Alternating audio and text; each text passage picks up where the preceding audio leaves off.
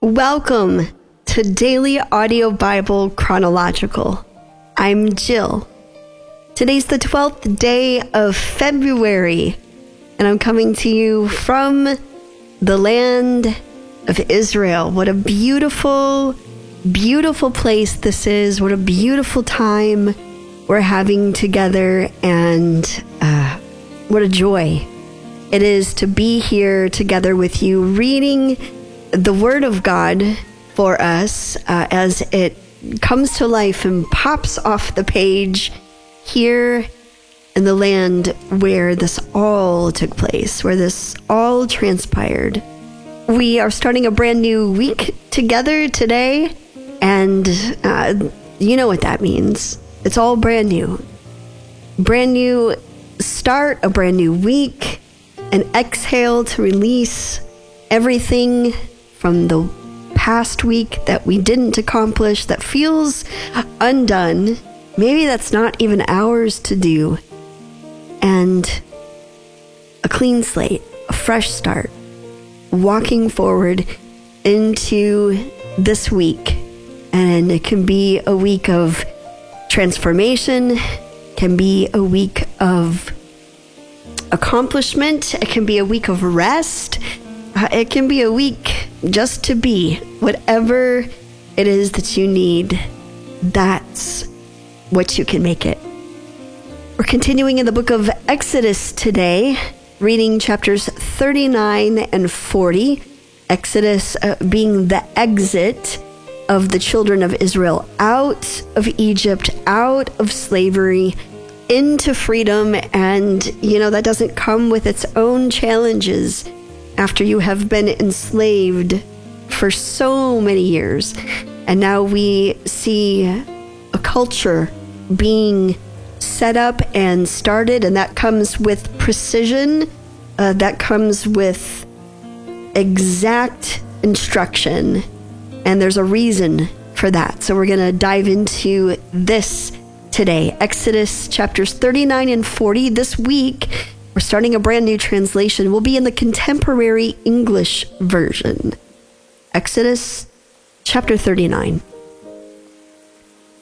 Beautiful priestly clothes were made of blue, purple, and red wool for Aaron to wear when he performed his duties in the holy place. This was done exactly as the Lord had commanded Moses. The entire priestly vest was made of fine linen, woven with blue, purple, and red wool. Thin sheets of gold were hammered out and cut into threads that were skillfully woven into the vest. It had two shoulder straps to support it and a sash that fastened around the waist. Onyx stones were placed in gold settings, and each one was engraved with the name of one of Israel's sons. Then these were attached to the shoulder straps of the vest, so the Lord would never forget his people. Everything was done exactly as the Lord had commanded Moses. The breastpiece was made with the same materials and designs as the priestly vest. It was 22 centimeters square and folded double with four rows of three precious stones a carnelian, a chrysolite, and an emerald were in the first row, a turquoise, a sapphire, and a diamond were in the second row. A jacinth and agate and an amethyst were in the third row, and a beryl, an onyx, and a jasper were in the fourth row. They were mounted in a delicate gold setting, and on each of them was engraved the name of one of the twelve tribes of Israel. Two gold rings were attached to the upper front corners of the breastpiece and fastened with two braided gold chains to gold settings on the shoulder straps.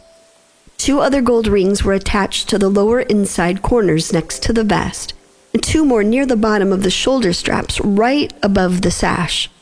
To keep the breastpiece in place, a blue cord was used to tie the other two rings on the breastpiece to those on the vest. These things were done exactly as the Lord had commanded Moses. The priestly robe was made of blue wool with an opening in the center for the head. The material around the collar was bound so as to keep it from wearing out. Along the hem of the robe were woven pomegranates of blue, purple, and red wool with a bell of pure gold between each of them. This robe was to be worn by Aaron when he performed his duties. Everything that Aaron and his sons wore was made of fine linen woven with blue, purple, and red wool, including their robes and turbans, their fancy caps and underwear, and even their sashes that were embroidered with needlework.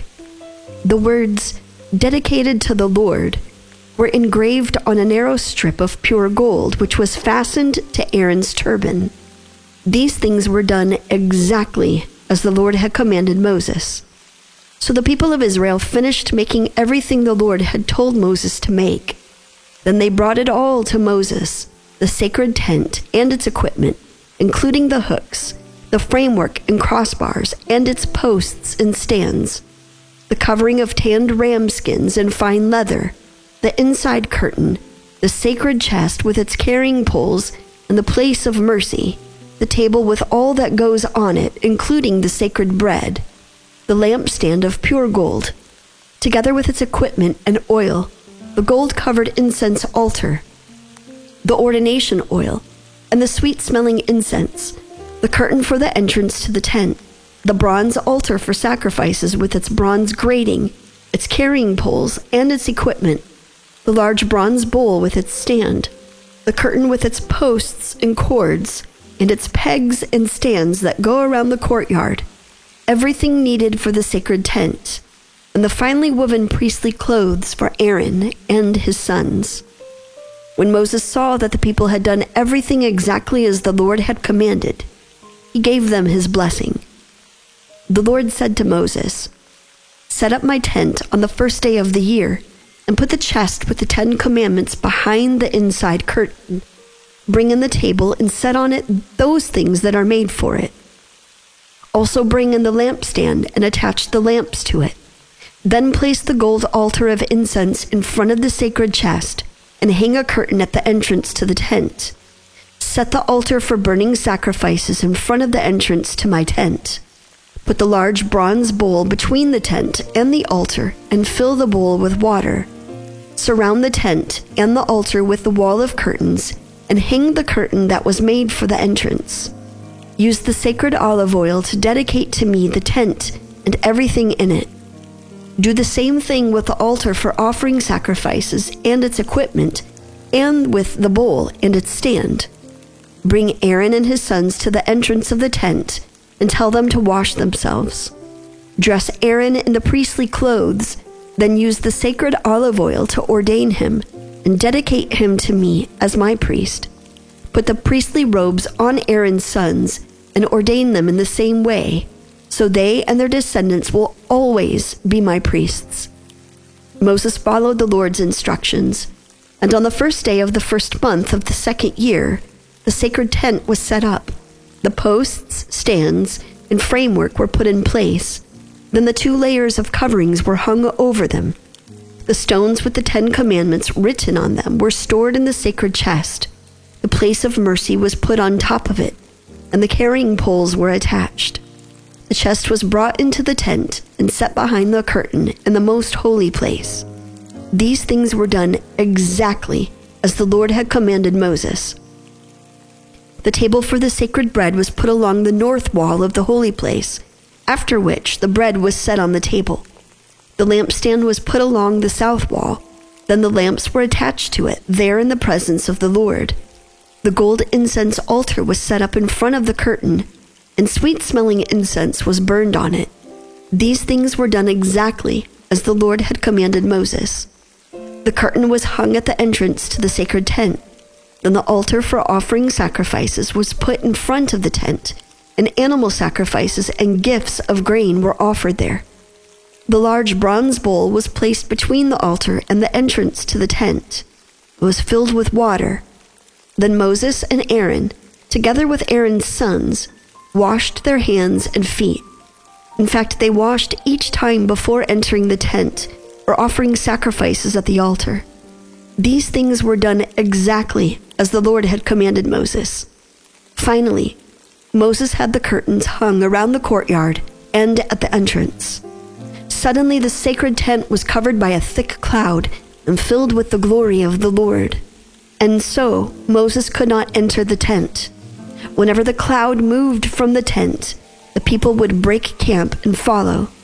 Then they would set up camp and stay there until it moved again. No matter where the people traveled, the Lord was with them. Each day his cloud was over the tent, and each night a fire could be seen in the cloud.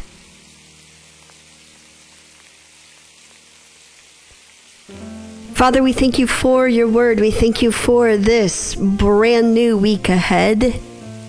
Thank you that you are with us. You go before us. You're behind us. Every step of the way. We do not walk alone, but walk we must. Resting when necessary, getting back up when we fall down, listening, leaning in to hear your voice so that you will guide and direct us. And I pray that you would do just that guide and direct our steps today and this week as we go forward with every person, no matter what they're dealing with, no matter what their circumstances of life that they're in the middle of, in the midst of. And we know that life is and can be hard. But we can do hard things because we do not do them alone. You are with us. And we thank you for being present, near, almighty, all knowing, and ever present. And we pray this now in the name of the Father, the Son, and the Holy Spirit. Amen. For those of you who are following along on the Israel pilgrimage, uh, this is where we talk about what we did today. Today started in Cana. We left uh, the Sea of Galilee, where we'll be for the next few days, and boy, is it good to open a suitcase and leave it put for a few days, not have to load it up, pack it up, load it up. Um, and so just can exhale, enjoy the sunsets, sleep in a few extra minutes. And uh, this is where we do that in that portion of the trip. So we uh, went to Cana. And for those of you who are here for the first time reading the Bible, we have not got to Cana yet, but that is in the Gospels in the New Testament. And that is where Jesus performed his first miracle of turning water to wine at a wedding ceremony. I actually love that story because I love a good party for one. I love a good celebration and wedding. And uh, there is a stone a stone vat uh, where the water would be held and where it would have turned into wine. And it's just mammoth. Like to think about these things in your mind and then to see the scale of it, it's just incredible.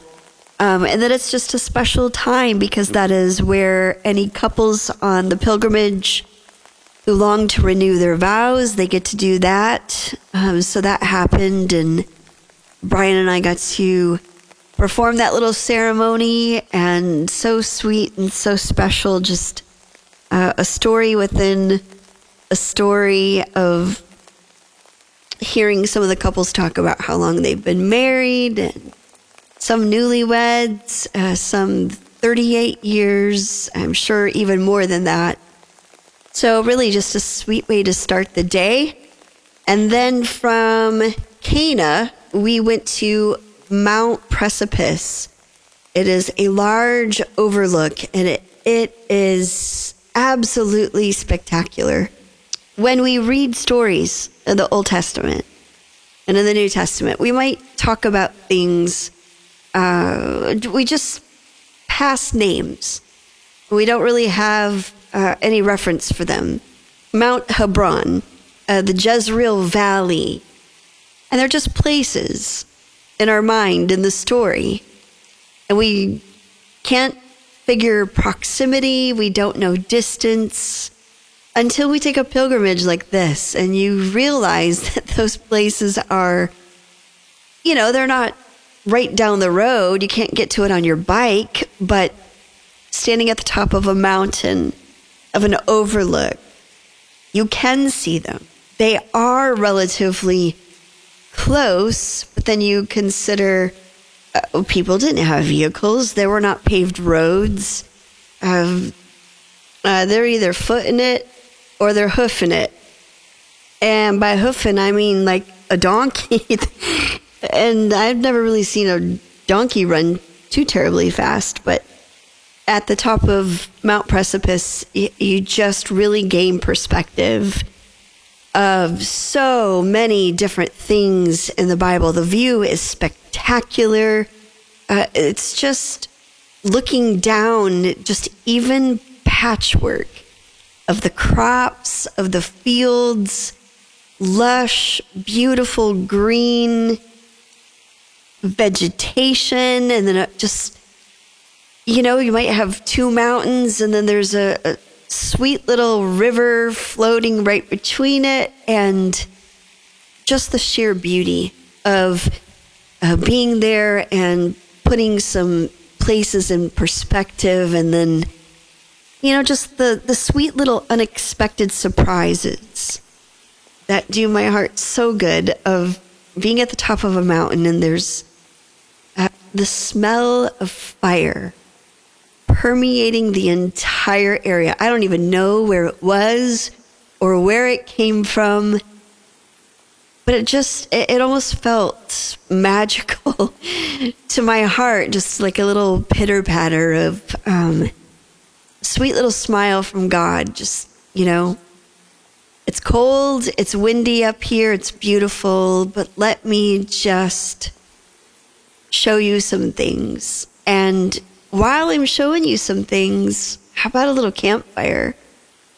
The only thing that could have made it better was if there was a three piece jazz band playing at the top of the mountain, but well, that didn't happen.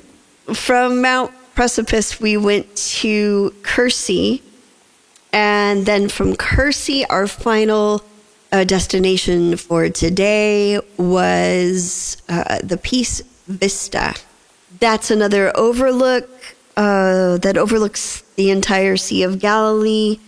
Uh, it was cold, very windy. It was having some problems with uh, the wind really bothering my eyes, so I stayed back for that.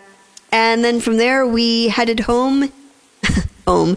We headed back to the hotel for a quick dinner and for a live broadcast to bring all of you to Israel and bring all of us uh, to you.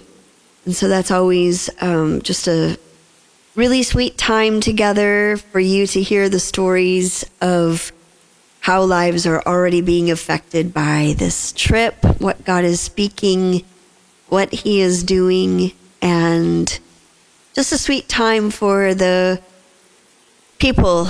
Uh, we're on two different buses, but for the people to come together and really just be a family together. So that's it for day six in the books. And I look forward to turning that page together with you all tomorrow as we continue the journey here in Israel on day seven of the pilgrimage.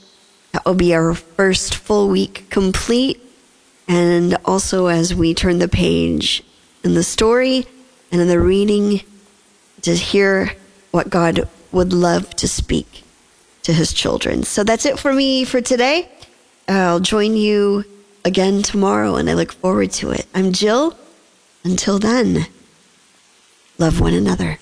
Hi, this is Carrie, aka Jesus Girl, and I just wanted to pray for Saved by His Grace in Happy Valley and her grandson Ronan, who is claiming he has a demon and that he loves hell and he's plotting to kill children.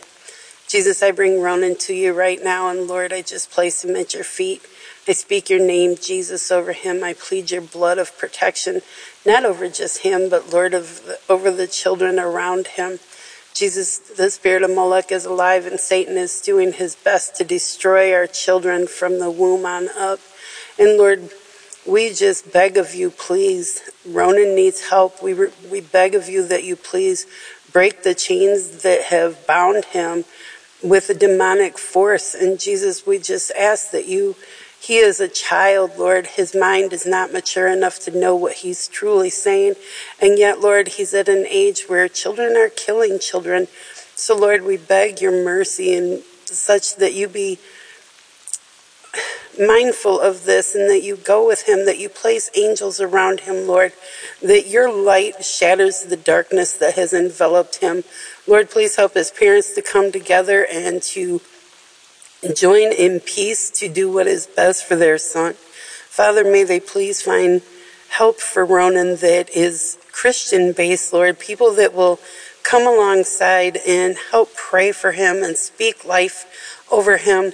Jesus, be with Saved by Grace because this is her grandbaby, and as a grandmother, I can't imagine the pain that she must be going through. And in reality, a bit of panic, even though we are told to be anxious for no thing.